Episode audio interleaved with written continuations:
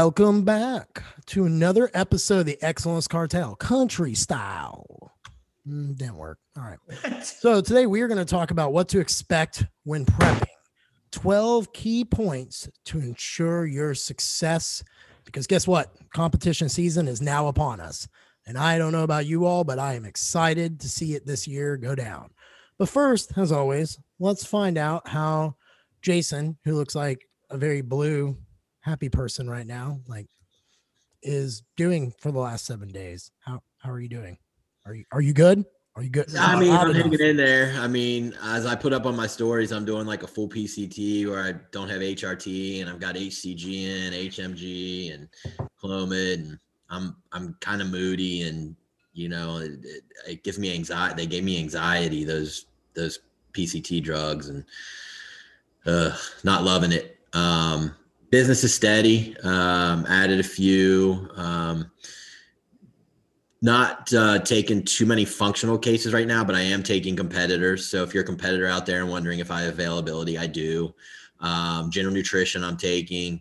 Um, just holding on functional clients at the moment. But all my coaches, I have six or seven of them, were ready, willing, and able. All been trained up, and so you can hit scoobyprep.com up and fill out a form, pick a coach you want, and um, get connected with them. So badass. Hey man, I have a question. I think we all want to know. When the fuck is ThyroBoost going to come back in stock?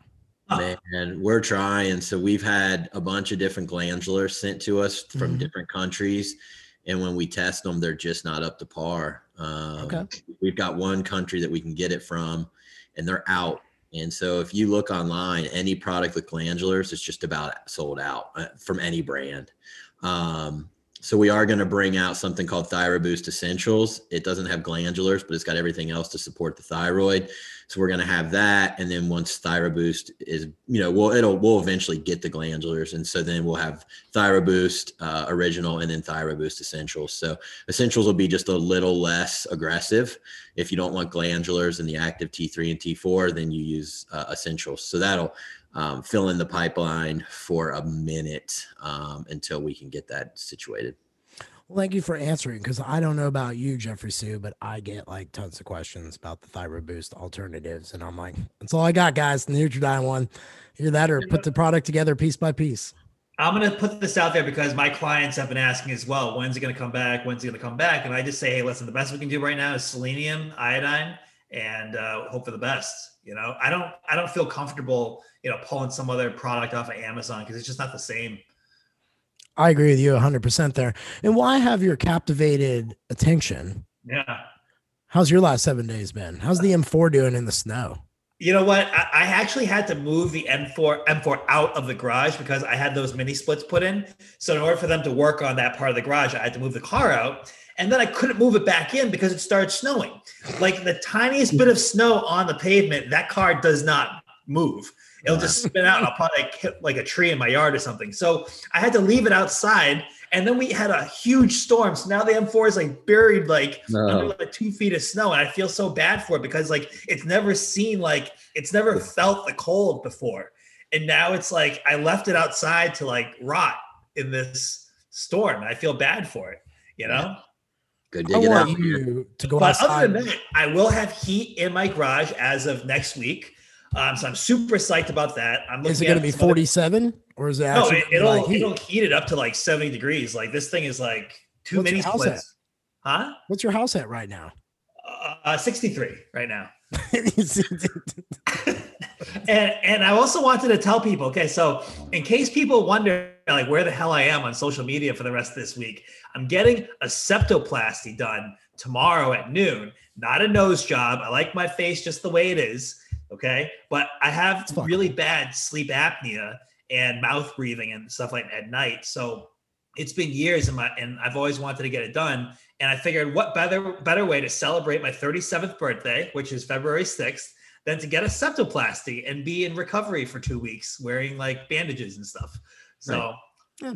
I mean, I say go for it. If it's going to make you feel better, why the fuck not? Yeah, yeah, but I won't be doing step by step. I didn't do it today. I was just buried in work. I had to get some stuff done ahead of time for the week. But um, yeah, in case anyone's wondering, that's that's what's up. But life is good, Jeff. Business is great. Everything else is great. yeah, man, business is good for me. Uh, Relentless is going to be our website's going to be done in March, and it looks fucking great. Um, the coaches are doing really good who are working underneath me. Iron House is growing like rapidly. We just had another record-setting month. Um, I'm actually on pace to run out of space per square feet by August. mm. so I don't know uh, how quickly I'm going to be able to pivot and do number two. Um, so I'm interested to see how this goes. I have some things I'm going to do when it gets time to slow things down, and I need to. But um, you know, I just bought ten thousand dollars worth of equipment for the gym. Um, so when you guys come, we'll have some new additions. I'm interested to try that new chest fly. Trying to think anything else, man. I've really just had like a good a good week. Like you know, I, I'm signing up clients. I'm going through my list and getting old clients back. So I've had like I've added like 14 people in a week um yeah no man I, I that was like a hack that you know i nick has had us do and and man i'll get on a little business thing but when you have a list of all your old clients you've ever worked with just hit them up start chatting you would be surprised how many people just be like you know i'm glad you reached out to me i've been thinking about coming back can i hit you up and get back and i was like sure you know and i enjoy that too because some of those people you know i always enjoy training them you know you get to have a bond with people as you've said before sure. jason you know and it's yeah. it's like oh yeah you get back in the saddle again and doing it um but otherwise it's been my last seven days. I got a little housekeeping notes. If you guys uh, don't mind leaving some reviews, that would be really nice. Um, and then we have Amino Asylum. Have you guys tried the 600 milligram of carnitine yet? Mm-mm. I just no. got some man. I thought it'd be pretty good. I didn't think it burned at all. So that was pretty sweet. And then I bought myself some BPC and TB because I gotta get my teeth ripped out of my head at the end of the month. I'm excited Ooh. about that. Wait, what? What do you? Yeah, doing? I gotta have um for my brittle bone disease. My my uh, jawline bone on my lower teeth is very like frail. So my gums are receding. So I have to have the, my like two more teeth just ripped out of my head and uh, a bridge put in 30 days later. And the dentist, like last wow. time I felt bad for the dude when one of my teeth, the tooth, he was taking it out, it broke into pieces. Mm. And he had to sit there and start scraping it out. And it started like the Novocaine started wearing off. Oh, and he was like, dude, I'm so sorry. And I'm like, I don't want another shot. Just get it done. Just get it over with. And so when he told me he uh-huh. was going to have what he's got to do, he's like, we just got to pull him. He's like, well, I promise it'll be so much easier this time because I just know to just reach in there and grab it, not fiddle with it. And I'm ah, like, all right, man. Teeth too, man. Yeah. So you'll be under you. You'll be you'll be awake, but under. Yeah, no, I'm awake. I'm hanging. I just Ugh. take the Novocaine. That's all I do. That stuff don't bother me yeah, I think, man, my childhood fucked me all sorts of up. you know, like breaking my own leg and keeping it broken for like 12 weeks already. You know, there's not much that really screws my head. I mean, that's why with Keegan, when he breaks his leg, you know, I, I, it, I can relate a little bit easier because I understand like what he's exactly what he's going through and can coach the ways to like think to get through that. Right. Which minimizes that. But um, so check out uh Amino Asylum to get back to the story because I'm gonna do that BPC and TB before my operation to see if it helps heal my uh heal me up quicker. Mm. I'm like, yeah, why not? It'd be a good experiment to try. So you put it in your face. Now you inject it. Oh, just yeah. in the body. Yeah. Okay. Uh-huh. There's a lot of stuff I was reading where the, some of those people there's like a gum spray version of it you can use, and it actually has been shown to like heal up your gums and hmm. reverse like um uh gingivitis and some of that stuff. I'm like, well, that's it. or periodontal disease. That was the name. It slipped mm. me for a second. So I'm interested to try it. Why not? And then, guys, PEC 4, May 21st, May 22nd, Nashville, Tennessee. We have a killer lineup. It's pretty much going to be awesome. I know that I am updating my cortisol and HRV presentation. Jason, you switched. You're going to do another one, right? Um, gut health, wasn't it? Yeah, like practical gut health uh, yeah. troubleshooting or something like that. Yeah. And then Jeff, you're updating and, doing yours uh, lab one again, right? Uh, well, mine was on like troubleshooting like the four main like hormonal like dysfunction right. situations you see in women. So it'll be the same thing, but I might I might switch it up a little bit. Yeah, clean it up a little bit. Yeah. Give her the Jeff Su polish. Yeah. All right. Well, guys, I don't have any other guests to get to to like pick on or talk shit to. So let's get into our 12 key points to ensure success for contest prep season. All right. All right, guys. Number one, upping calories into a meta into a prep phase to improve metabolic capacity. Mm. That is one we want to talk about. And Jason, that was one actually you threw me. So yeah. I'd like for you to kick it off and start talking. And how yeah. we'll do this podcast is Um, I'll ask the question. I'll let you guys chime. Anything I want to, I'll say as well, and then that way we can get through the 12 points efficiently. Sure. Um, All righty. Well, I mean, a lot of times, you know, n- not every time, but what'll happen is you'll you'll get a client um, says they're ready to do a prep. They sign up, and in your investigation, you find out they're eating 1,500 calories. Well, you know, if it takes a 500 calorie deficit to lose a pound of fat, and they've already kind of created that baseline, um, you know, being at that low level for a while, their body's adapted to it. And so if you start prep from there, it's going to be hours and hours of cardio and a very low calorie diet. Um, which you know is not good for long term hormonal health. I mean, no prep is, but then you start low like that, it's even more problematic. So a lot of times what we have to do is we get clients and we got to build them up to at least 2000 calories if it's a woman, uh, maybe about 3000 if it's a man or higher and um, go from there. So I guess, you know, the long and the short of it is if you think you're going to want to prep, start getting your calories up and hit those markers. Like I was saying, 2000 if you're a woman and um, 3000 around if you're a guy or higher. I think those are very, very stellar guidelines to use. I know I use them with a lot of my clients I work with on hormonal restoration, especially women, the coveted 2000 mark. Yeah. Um, Jeffrey Su, do you have anything you would like to chime in there?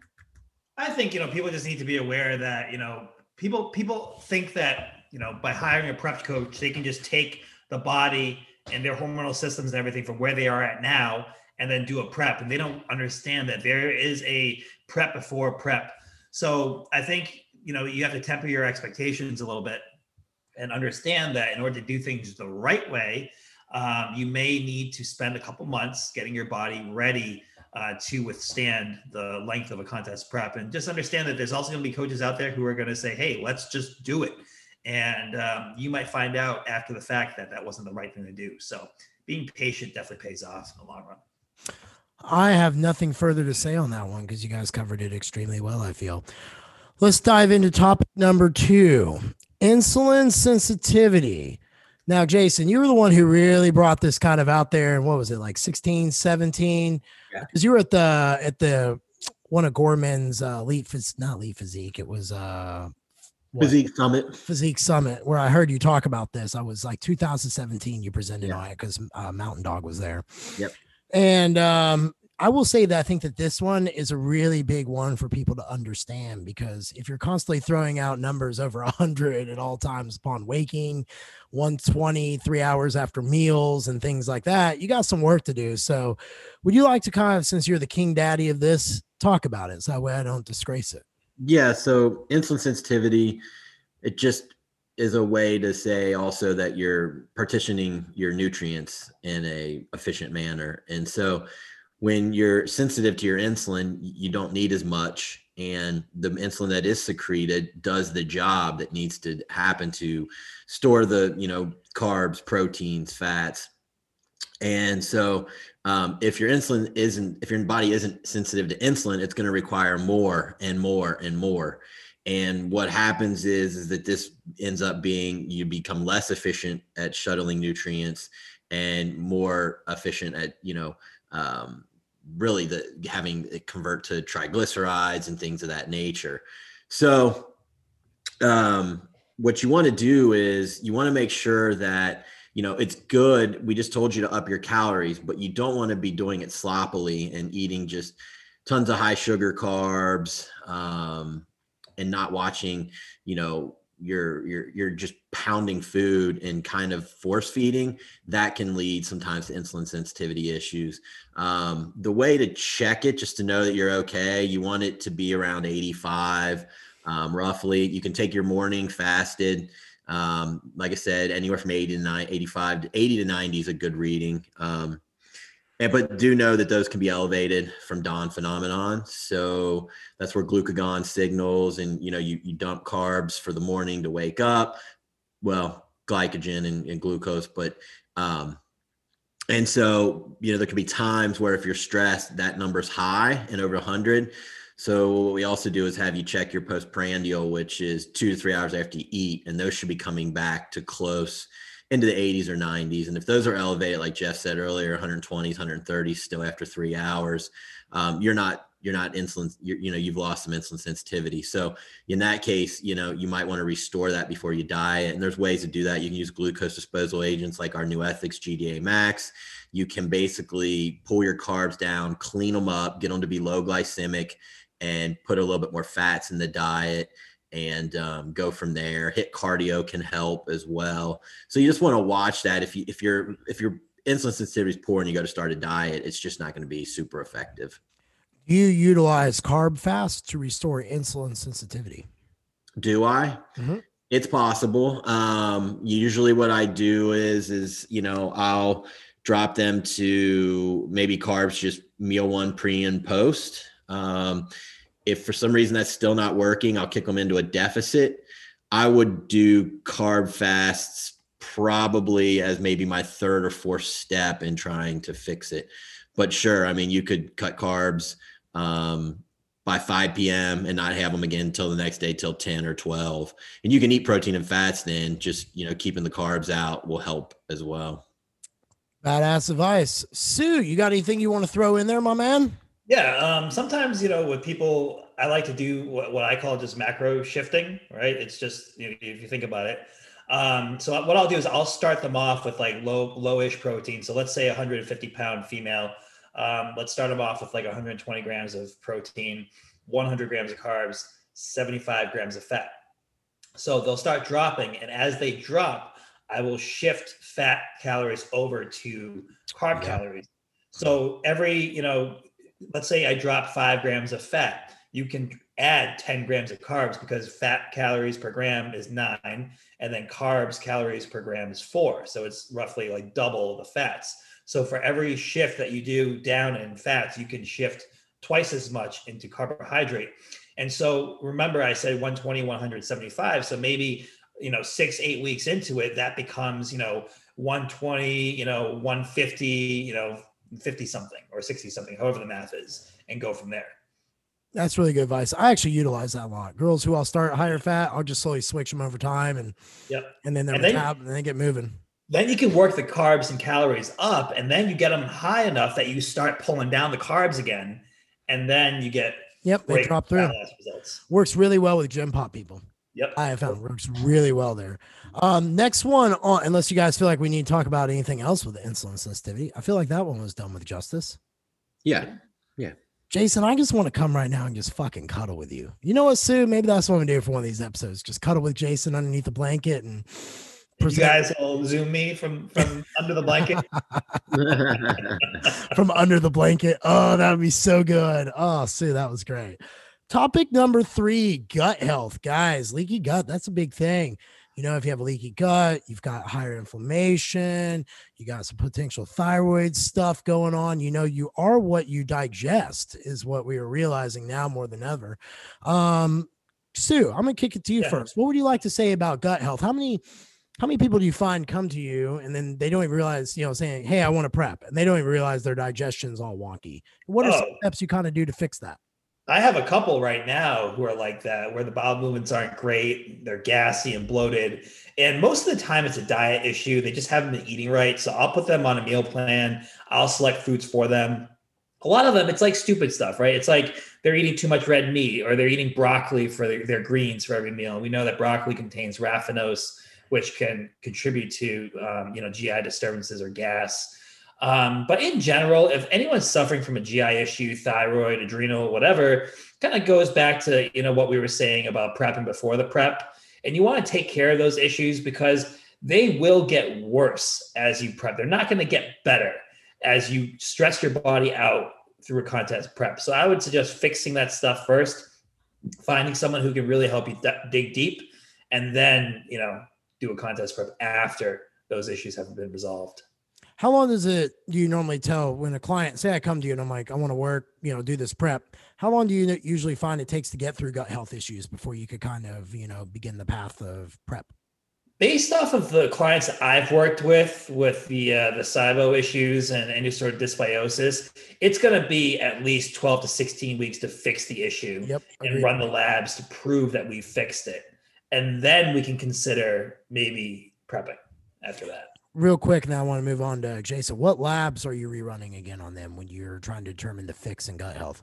So, so for gut health specifically, it's really going to be tied with thyroid a lot of times. So I'm going to be looking at mm-hmm. thyroid. I'll look at cortisol, of course, four point cortisol or AM serum um, to, to make sure the adrenals are okay because the gut has been tied to you know stressing out the body, inflammation, all that stuff, leaky gut. Um, and I'll do the stomach acid test that we've mentioned before mm-hmm. uh, several times in this podcast, and I'll just go from there. You looking at CRP or homocysteine? Oh yes, yes, of course, CRP, yeah, for inflammation, yeah. Badass. Jason, you got anything you want to chime in there with some gut health?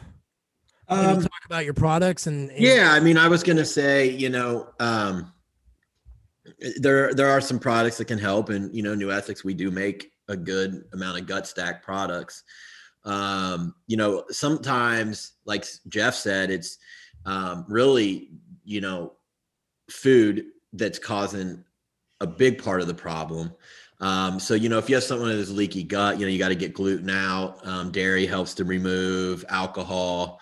Um, you know, you can coat the stomach with aloe vera juice, glutamine, zinc carnosine, things like that. Um, but you know, if someone has like a SIBO case, um, you know, we have Gut Defender, which you can go in and, and help, you know, basically kill those pathogens and the bacteria. And then we have biofilm resolve now, which helps get rid of the sludge that these bacteria create. So it's a one two punch. Um, but you know, if someone's just bloating an hour or two after they eat, a lot of times that's that's just pancreatin enzymes that Correct. they need. Um, so you know, I kind of find out like, are you just waking up bloated? Are you bloated immediately, or is it like an hour to two later when that chyme kind of hits the duodenum, and that's where the pancreatin enzymes really get pushed in? And so if someone can just be replete in that. And so, you know, our utilize mm-hmm. can go a long way with a probiotic to uh, sure people up while you pull out some of the more um, sensitive type foods that cause that cause problems in people. And uh, before you know it, you've got you've got a healed healed gut. So, yeah, I would also argue a touching point, especially for ladies. You want to really make sure your gut health is in order. One, because of estrobolome, um, which is a collection of bacteria which helps regulate and metabolize circulating estrogen via a beta, an enzyme known as beta glucuronidase. Mm-hmm. And number two, Hashimoto's. That's usually the trigger, and most women suffer from Hashis. And there's a lot of stellar evidence, pretty much saying, "Hey, it starts with gut health." Yeah. Um, it's a big con- contributing factor to it. So if you're a woman because of estrogen, you know that's a way. If your digestion is off, you could potentially become estrogen dominant. And then number two, you want to make sure with thyroid health as well. Um, let's move on. Speaking of ladies, ladies having your period restored and healthy. I'm going to take it with you, Jason, since I'm making filthy eye contact with you and we're mm-hmm. talking about periods.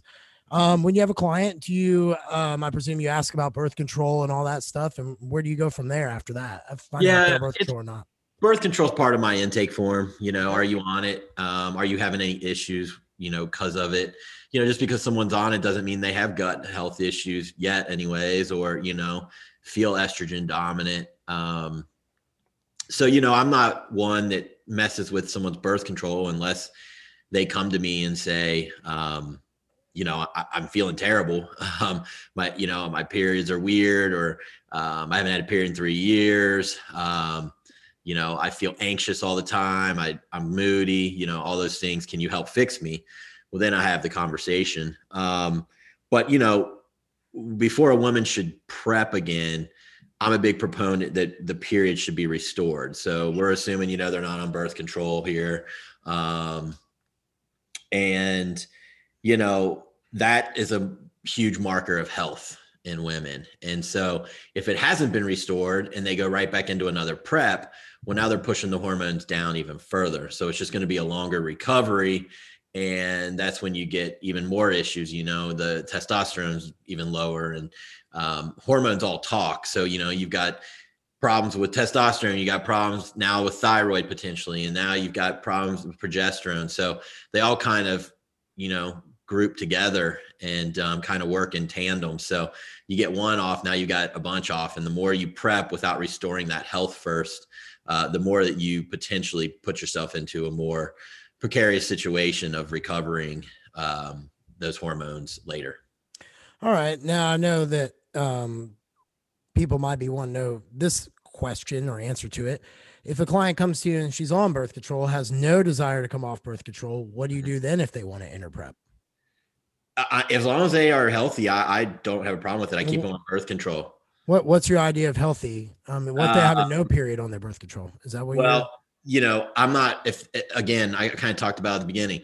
If they're not saying they're anxious, if they're not saying they're um, watery, if they're not saying, you know, they don't sleep well, if you know, if they if they feel good, um, and my role is not to sit there and pull them off birth control. And you know, honestly, mm-hmm. if their body's operating with it, um, and you pull it off, you could actually make prep harder.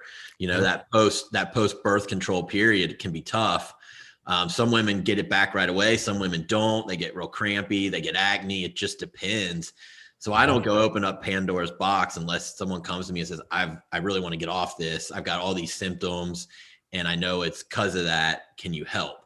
Um, otherwise, if they come to me and you know everything else is good, their intake forms are good, their MSQ is not bad, I uh, I keep them on it and roll into prep. Cool. Thank you for clarifying. I just wanted to make sure it was all put together as a beautiful puzzle. Su, you got anything you want to chime on about that? Yeah, man, I would just look at lab work, you know, first. So, you know, birth control obviously can affect lab work in many ways. So, as Jason was saying, if hormones aren't great, um, it could make the prep difficult. It could cause anxiety or you know, uh, you know, inability to lose fat, you know, during prep, uh, which is obviously you know what you don't want.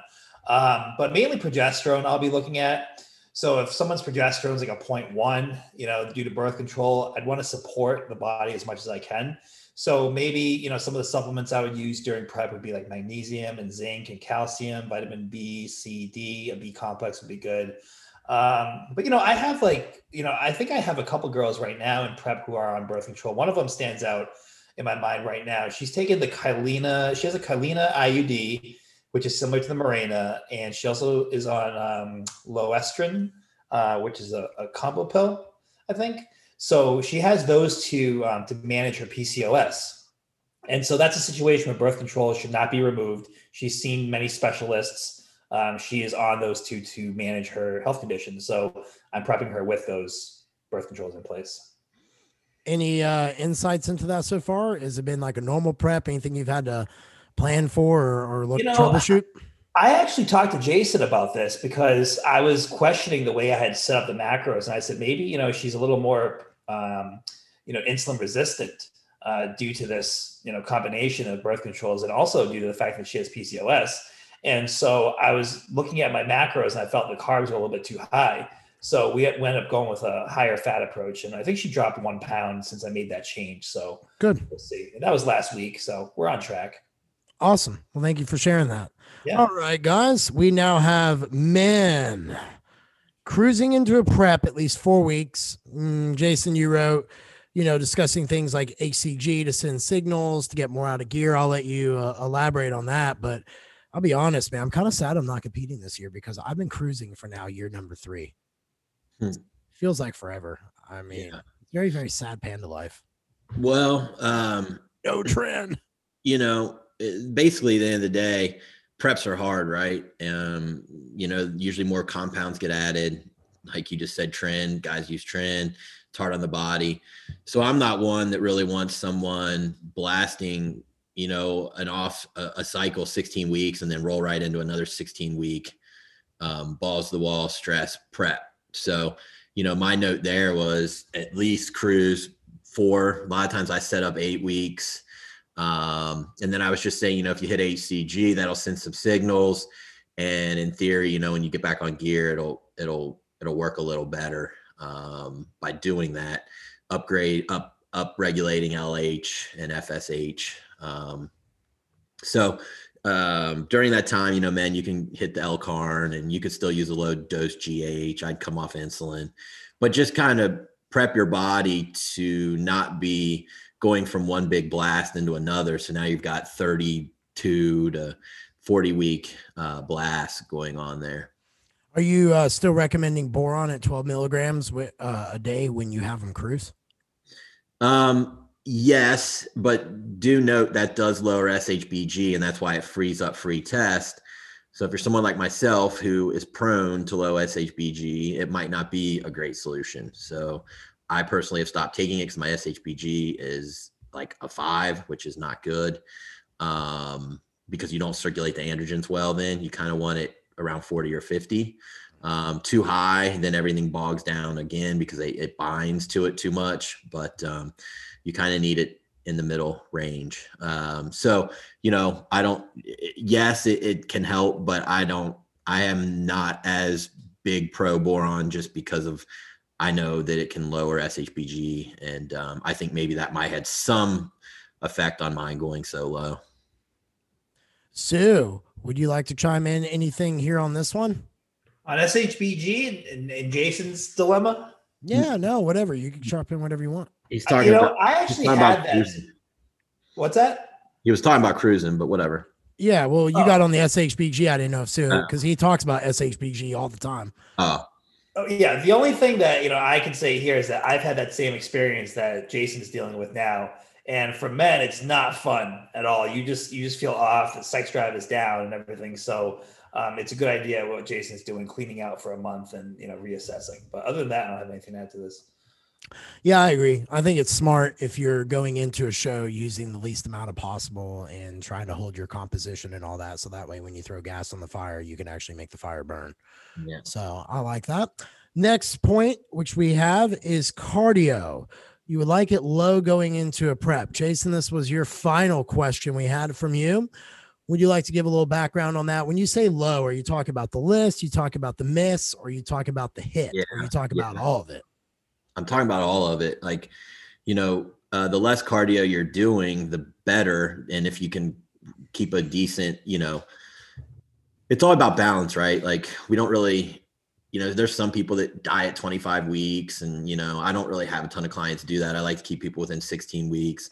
So, you know, some people need cardio, but the lower you can get it, then the less of a baseline you have. And what I mean by that is if you come into prep doing uh, three sessions of an hour a week, well, I really can't down that and expect fat loss to happen. You've already created that baseline.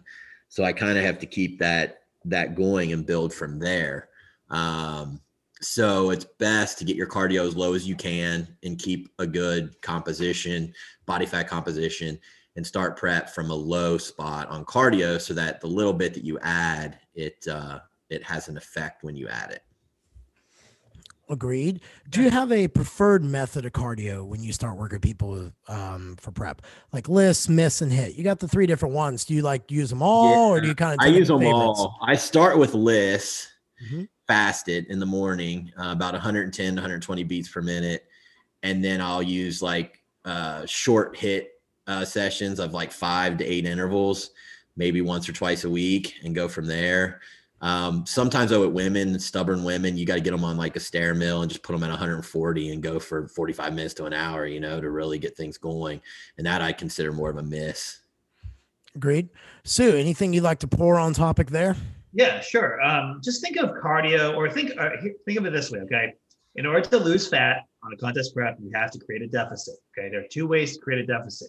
You can either eat less, you can do more. Both are stressors on the body. So you are looking and balancing between eating less stressor versus doing more stressor. And there are factors that go into this, like someone's schedule, their time constraints, length of prep that they can commit to. Um, so in some cases, it might be better to go with a calorie deficit versus a higher calorie expenditure. So you have to balance that, you know, between you know, you know, person to person and, and throughout the prep. And then the other thing about Jason saying about how there's LISS, low intensity, steady state, medium intensity, and then HIIT high intensity. Um, you also have to balance someone's uh, stress levels and what type of cardio you decide to employ. For example, if someone is on their feet all day as a nurse or a teacher or something, moving around already a lot, you may not want to do a lot of cardio or you may not want to throw a HIIT on top of a lot of activities of daily living, ADL or NEAT, that they are already doing on a day to day basis. So that has to be considered. A lot of times, you know, HIIT is best reserved for earlier on the prep, and we usually pull it end of prep because cortisol is high. You're going to burn muscle off, especially if it's a natural competitor. If you're pounding them with HIIT, you know, four weeks out from a show. And finally, to touch on, you know, one of Jason's points about stubborn body fat with women, you know, there's like you know, with cardio, you can go with fasted lists, you can do post workout lists, you can do fasted MISS, post workout MISS, and sometimes fasted HIIT, followed by lists. And that's um that was pioneered by Lyle McDonald. Yep, um, I love that one. The fat yeah. stubborn fat loss protocol works stubborn well. fat loss protocol, and that's with the caffeine, yohimbe, and uh, mm-hmm. EC echinacea, I think it was.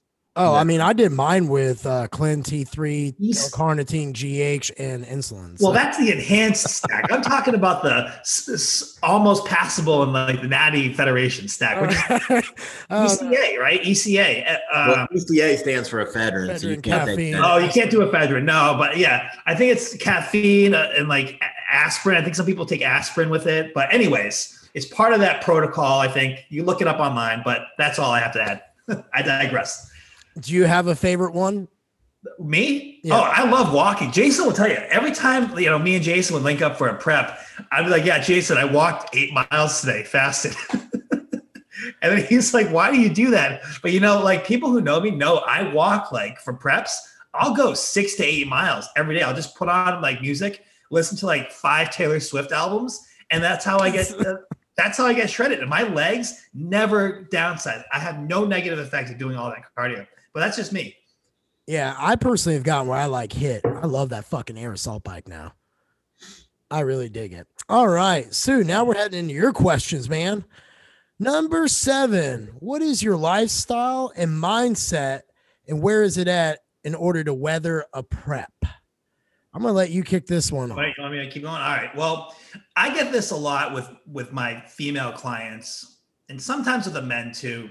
You know, they're like unhappy with their lives in, in some way. They're usually it's like a relationship issue. Like they just got dumped by their boyfriend or girlfriend, and they're like, you know what? I'm gonna show them. I'm gonna get shredded and get greased up and get on stage in a bikini, and I'm gonna I'm gonna show my ex.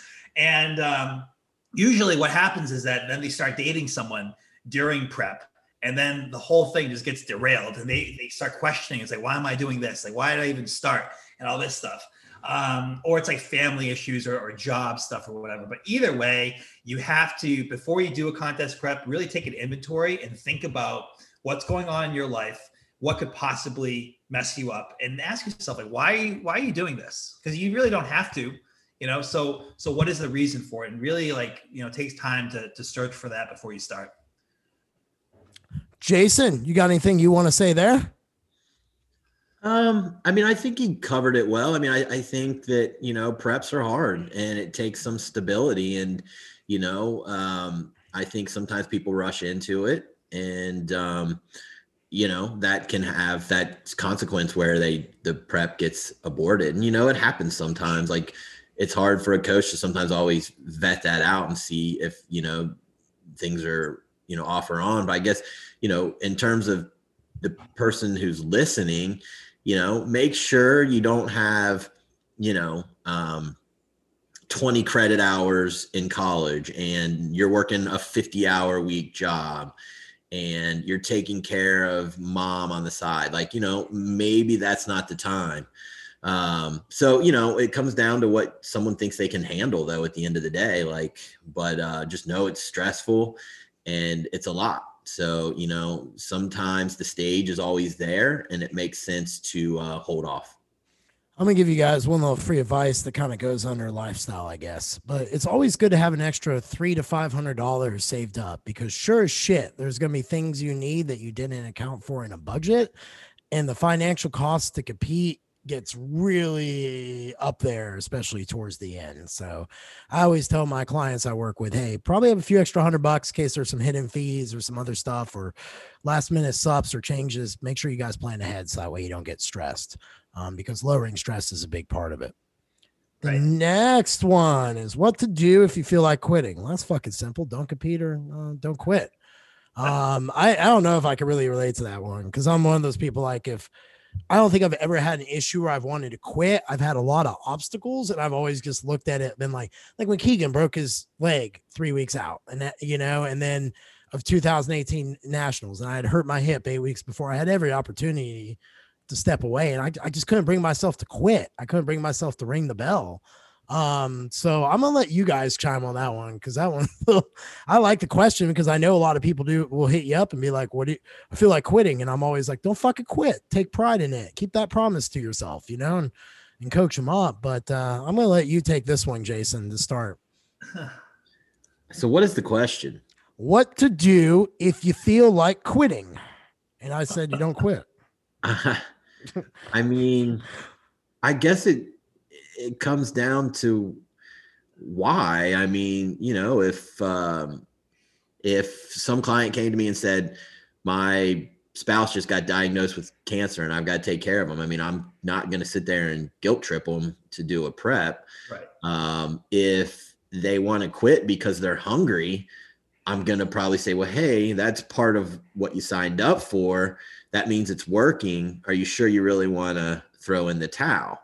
So, I mean, you know, I'm not, I don't think it's a black or white issue, um, to be honest with you. But I mean, as a coach, you know, I don't try to ever make anyone feel bad about, you know, having those thoughts, but I try to walk them through, you know, what would be the benefit and what would be the negative of it.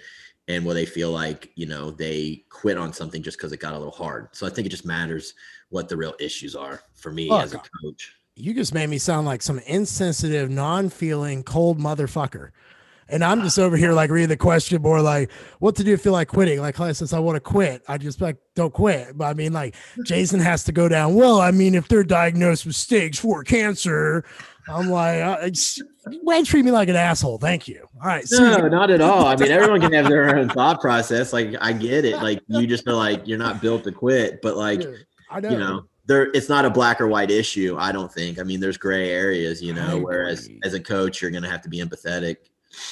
Oh i agree. I think it's just one of those like you said if you want to quit because it's too hard or you're hungry or whatever like that's right. some that's some fucking bullshit. Get off that one. I mean if you got real right. life issues that's another. Right. su this was your question. Since jason and i probably just butchered it slaughtered it how did you picture this question? i mean i had a girl actually um who was going to do a prep.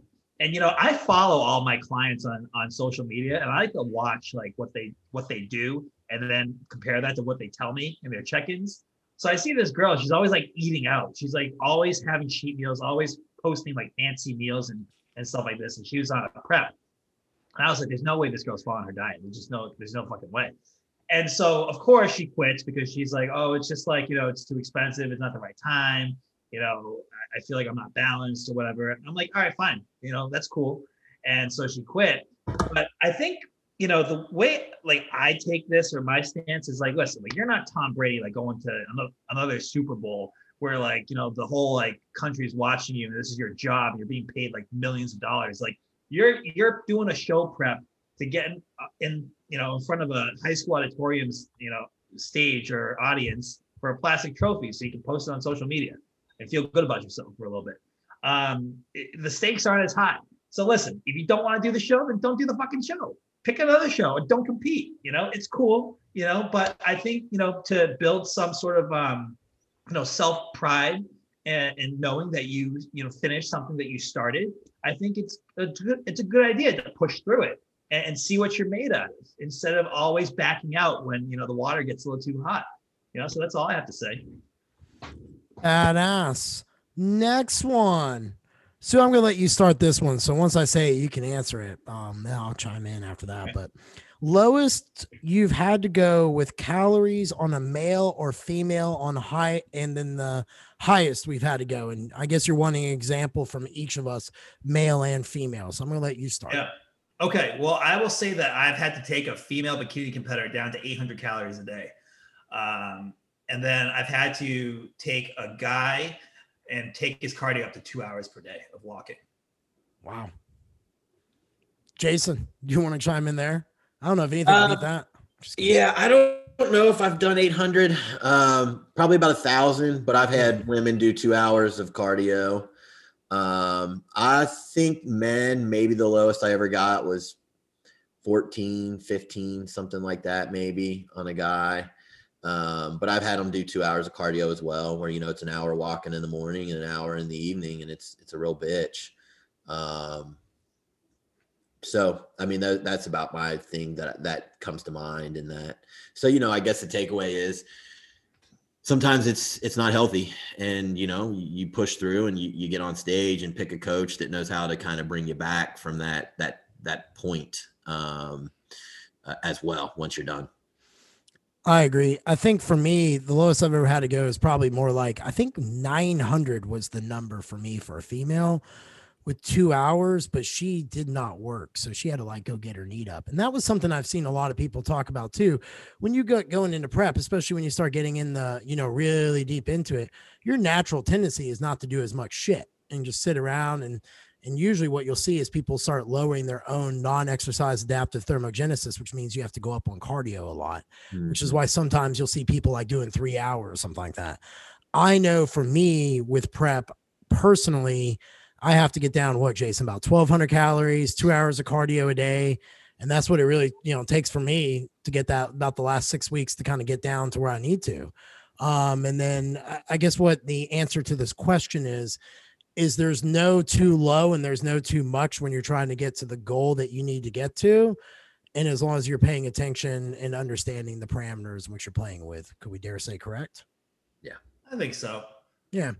Yeah, I just don't think that's you know. I mean, back in the day, we've already talked about this on the podcast. We did it with Gorman.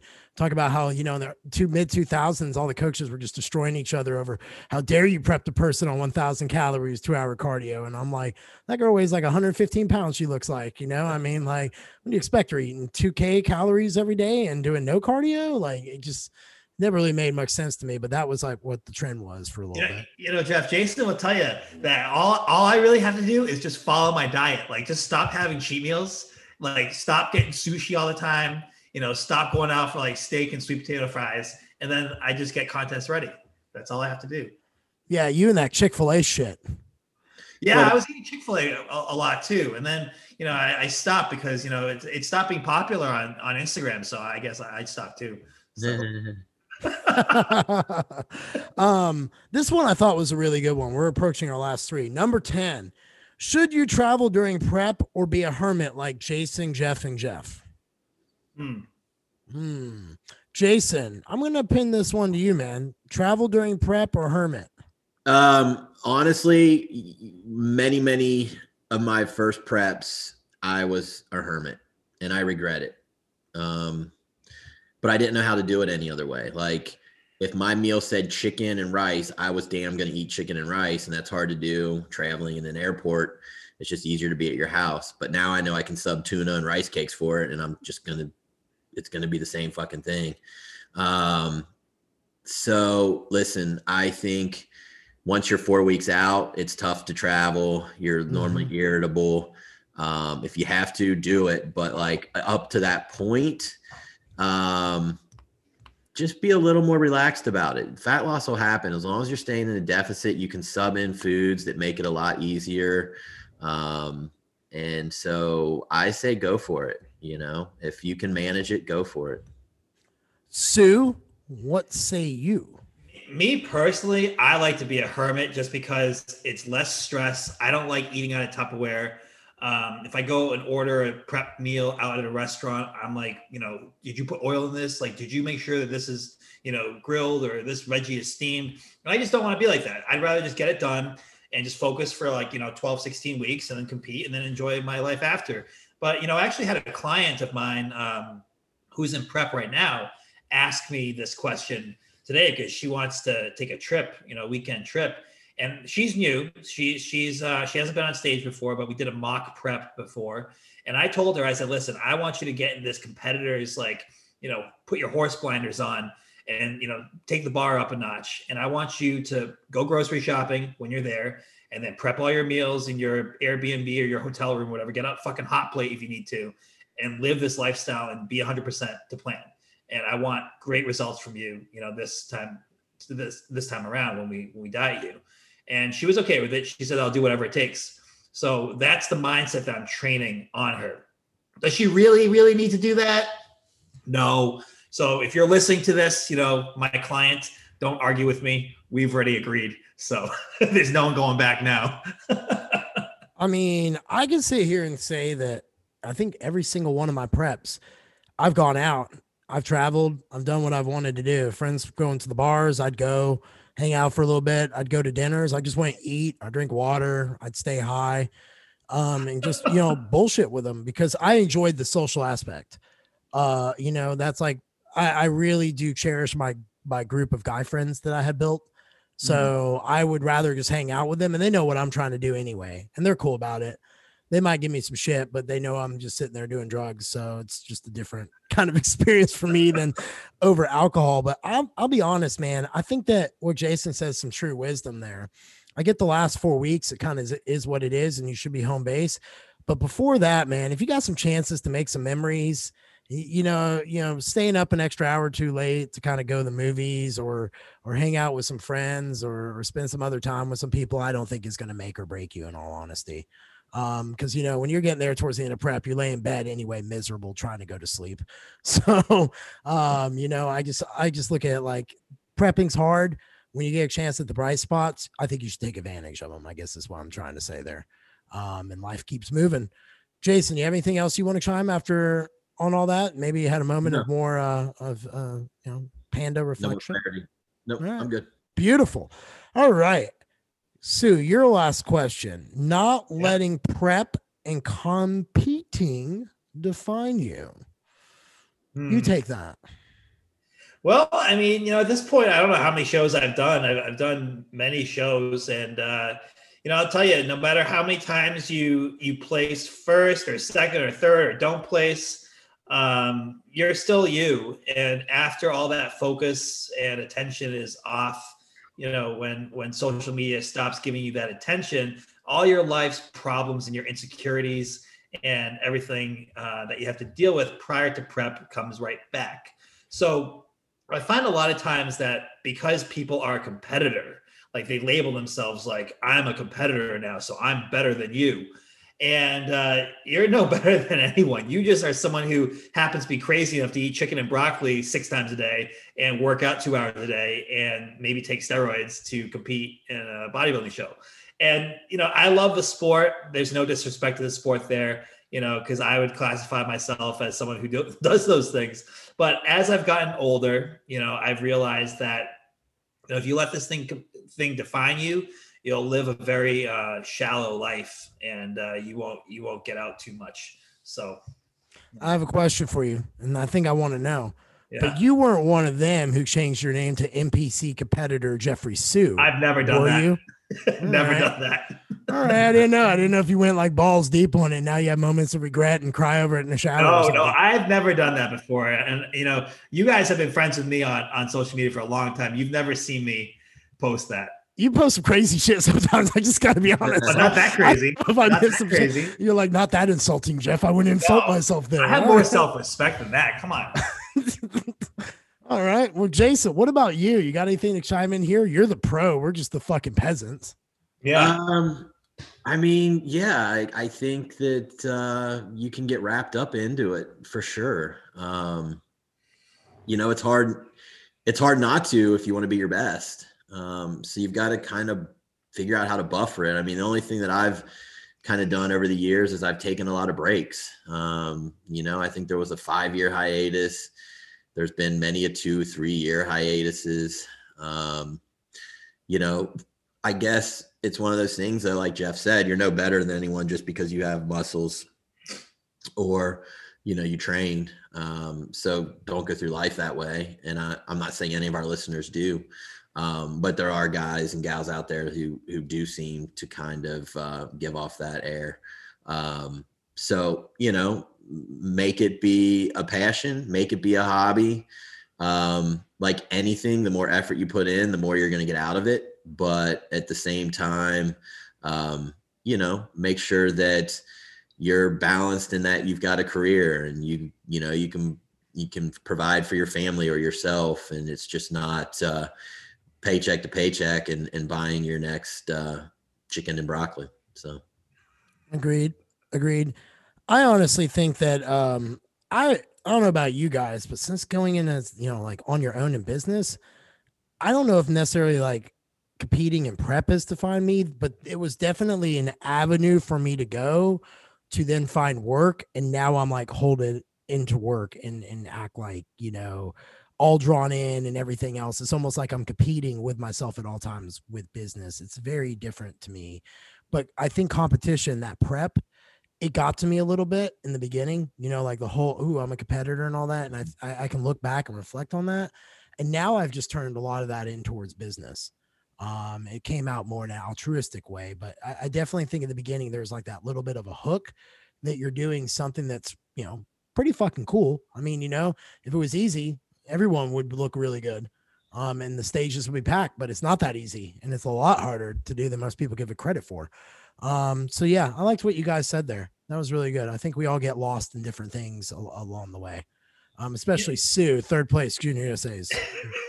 you know, Jeff, I also want to say like eh, the other thing I see now is like people who are, you know, coaches or whatever. Um, if you think you're you're better than everyone else because like you're a trainer or a coach or something like because you know more or whatever, um, you can get easily lost in that too. And then um, the final thing is is like get out and like associate with different people and like different social groups if you can.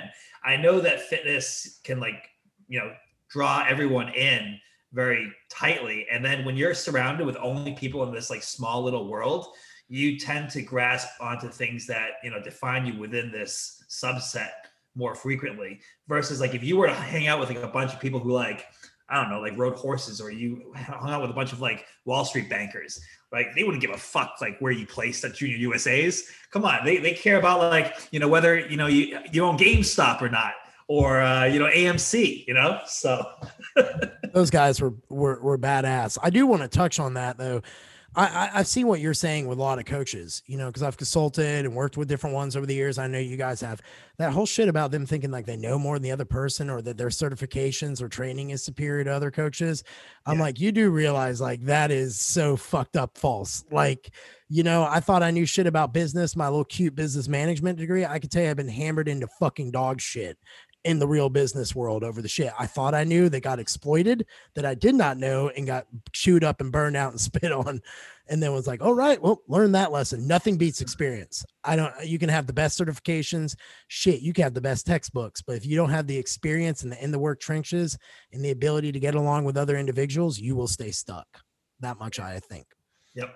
The last question is let your coach coach you. So this was me and this is one I think that probably frustrates all three of us is we'll we'll write a plan and we we we get it all like okay this is perfect to lower inflammation perfect to rest them perfect to kind of get them ready for prep feed them up and so forth. And then they're doing extra HIIT or 20 extra minutes less or you know I went ahead because uh, I I ate a little over yesterday Jeff. I went ahead and went right back to my low carb day and took another 50 grams of carbs off um, you know, I decided not to do that workout and decided to do this one over here. And and it makes for a confused mess because what you're doing is you're you're paying a coach for their expertise, for their for their ability to lead you to where you want to get to. And if you're constantly screwing with a variable, it's very hard to tease that out and it always impressed me. But I think coaches who hire other coaches are the worst.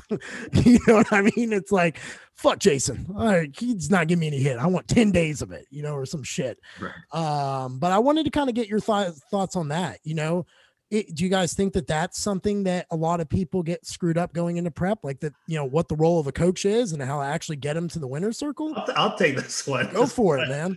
Well, well, I'll say that I do, I do coach, um, several other coaches and practitioners right now who are, I would say, just as knowledgeable as I am, but maybe the application they just haven't seen as many cases as I have. So they might need a little more guidance there. But yeah, there's a lot of pushback. They're like, well, you know, I've heard, you know, I'll say, you know, I want you to take this supplement. They're like, well, no, I want to take this one. This one's better. Or, you know, I don't believe in, you know, doing this or that. You know, I've always been trained to do this or that. And I'm like, well, listen, then why are you coaching with me? Why don't you just do it on your own then? You know, but um, well, the funny thing about coaches hiring other coaches is, well, everyone knows that you know Jason has prepped me for my shows since like 2010, and as I've gotten better as a coach myself, I'll be like, yeah, Jason, you know, I think we should do this, this, and this, mm-hmm. but I'll still like have him prep me, and then like at some point in prep, Jason, I don't know like when, when that point is, but I'll switch, and I'm like, all right, you just tell me what to do. Yeah. Yeah. So funny story about Jason and I. I actually think I might be one of his easiest clients. And that's in the sense like I send my pictures by tracker. I don't say another fucking word. He just gets my pictures tracker. I wait for the email back. The only time me and him ever had a snag is one time I was at middle of prep. It was junior nationals. And he was fucking just starving me to death with like 10 grams of fat a day or something ridiculous. And I forgot to tr- upload my tracker, do something. And he like bit at me and I was like, like at him. He's like, listen here, buddy. And like, I got the firm Jason tone. Have you ever had the firm firm, like real firm, stern Jason tones. No, I've never. I don't think he's ever. You're missing out. No.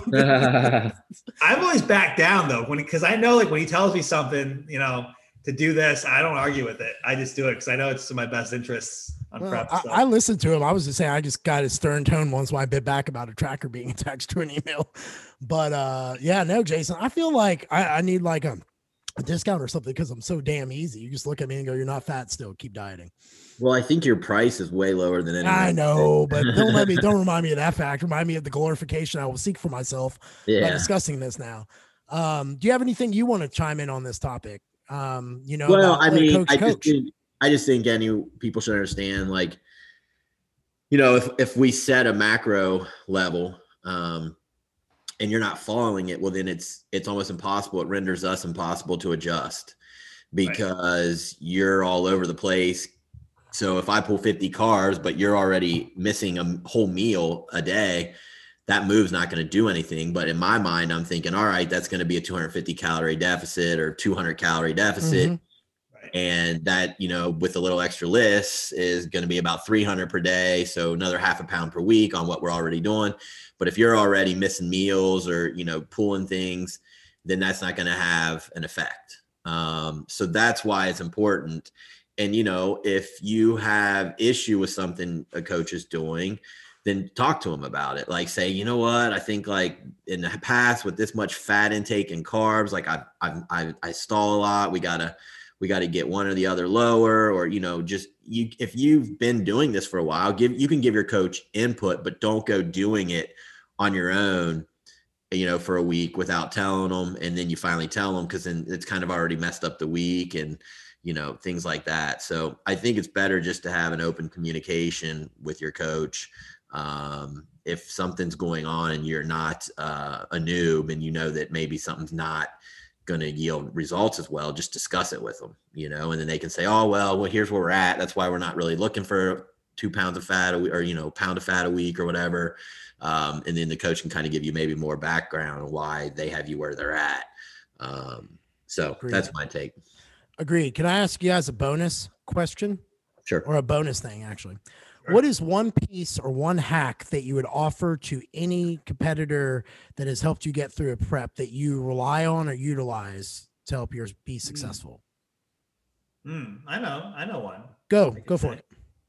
I whenever I prepped, I would have a calendar, um, like a visual calendar, like a whiteboard kind of thing, like kind of like smaller than the one that um, is in the back of me. Um, and I would X out, like I would have all the days like numbered. So I would know like I have literally like this many chances to get it right until the day of the show. And so that visually gave me like a sense of like tangibility. And therefore I could relate some sort of pressure to that tangibility and say, listen, I've only got X amount of days. I can't fuck up.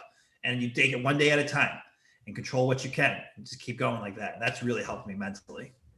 Agreed. 100%. That's solid advice. Jason, one little hack or trip?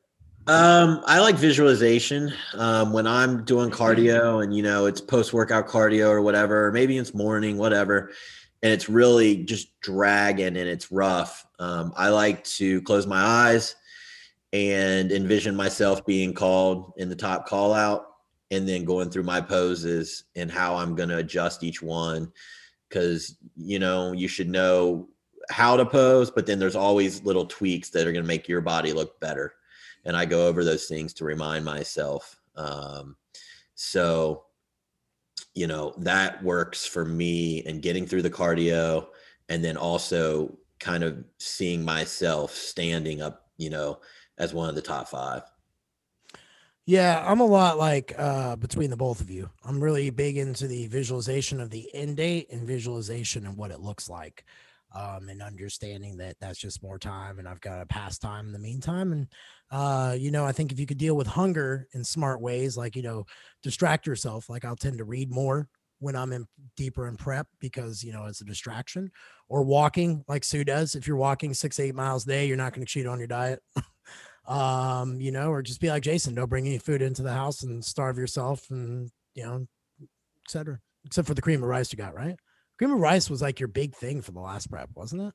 Me? Yeah, because when you yeah, came I down always, here, you're loaded with it. I always use it a lot. Um, just it it's really easy on my digestion. Um, it's zero fats, and then you can add what you need. But you know, if you need a low fat meal, it you know it provides that. So um, I, I bloat after you know one or two bowls of oatmeal, so I've just always switched over to cream of rice. Sweet. You guys have anything else you want to chime in? I feel like we've delivered on a twelve plus one podcast pretty well. Nope.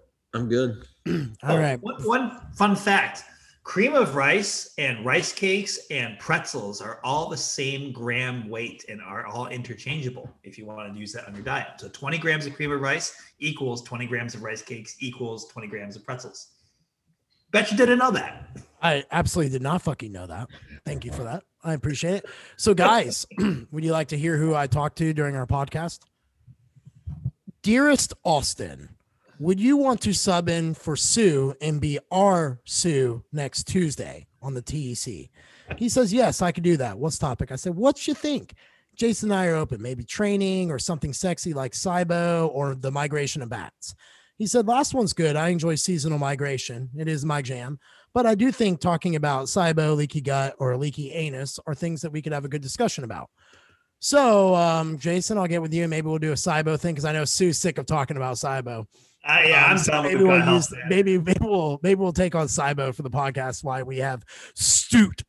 How, I'm a, uh, if you're Su, I gotta call him like Stu, like Stu, or I call him Stout, or I have to think of some cute little nickname to to refer okay. to him. Either I'm gonna refer to him as Su the whole time and just have him just like you can't be Austin. Austin doesn't exist on this. It's Jeffrey Su.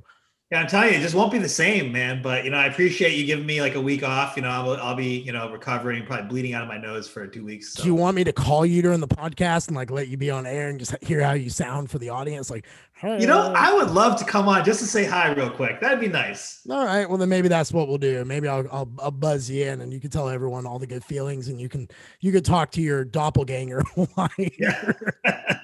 all right, all right, guys. Well, I will have this posted.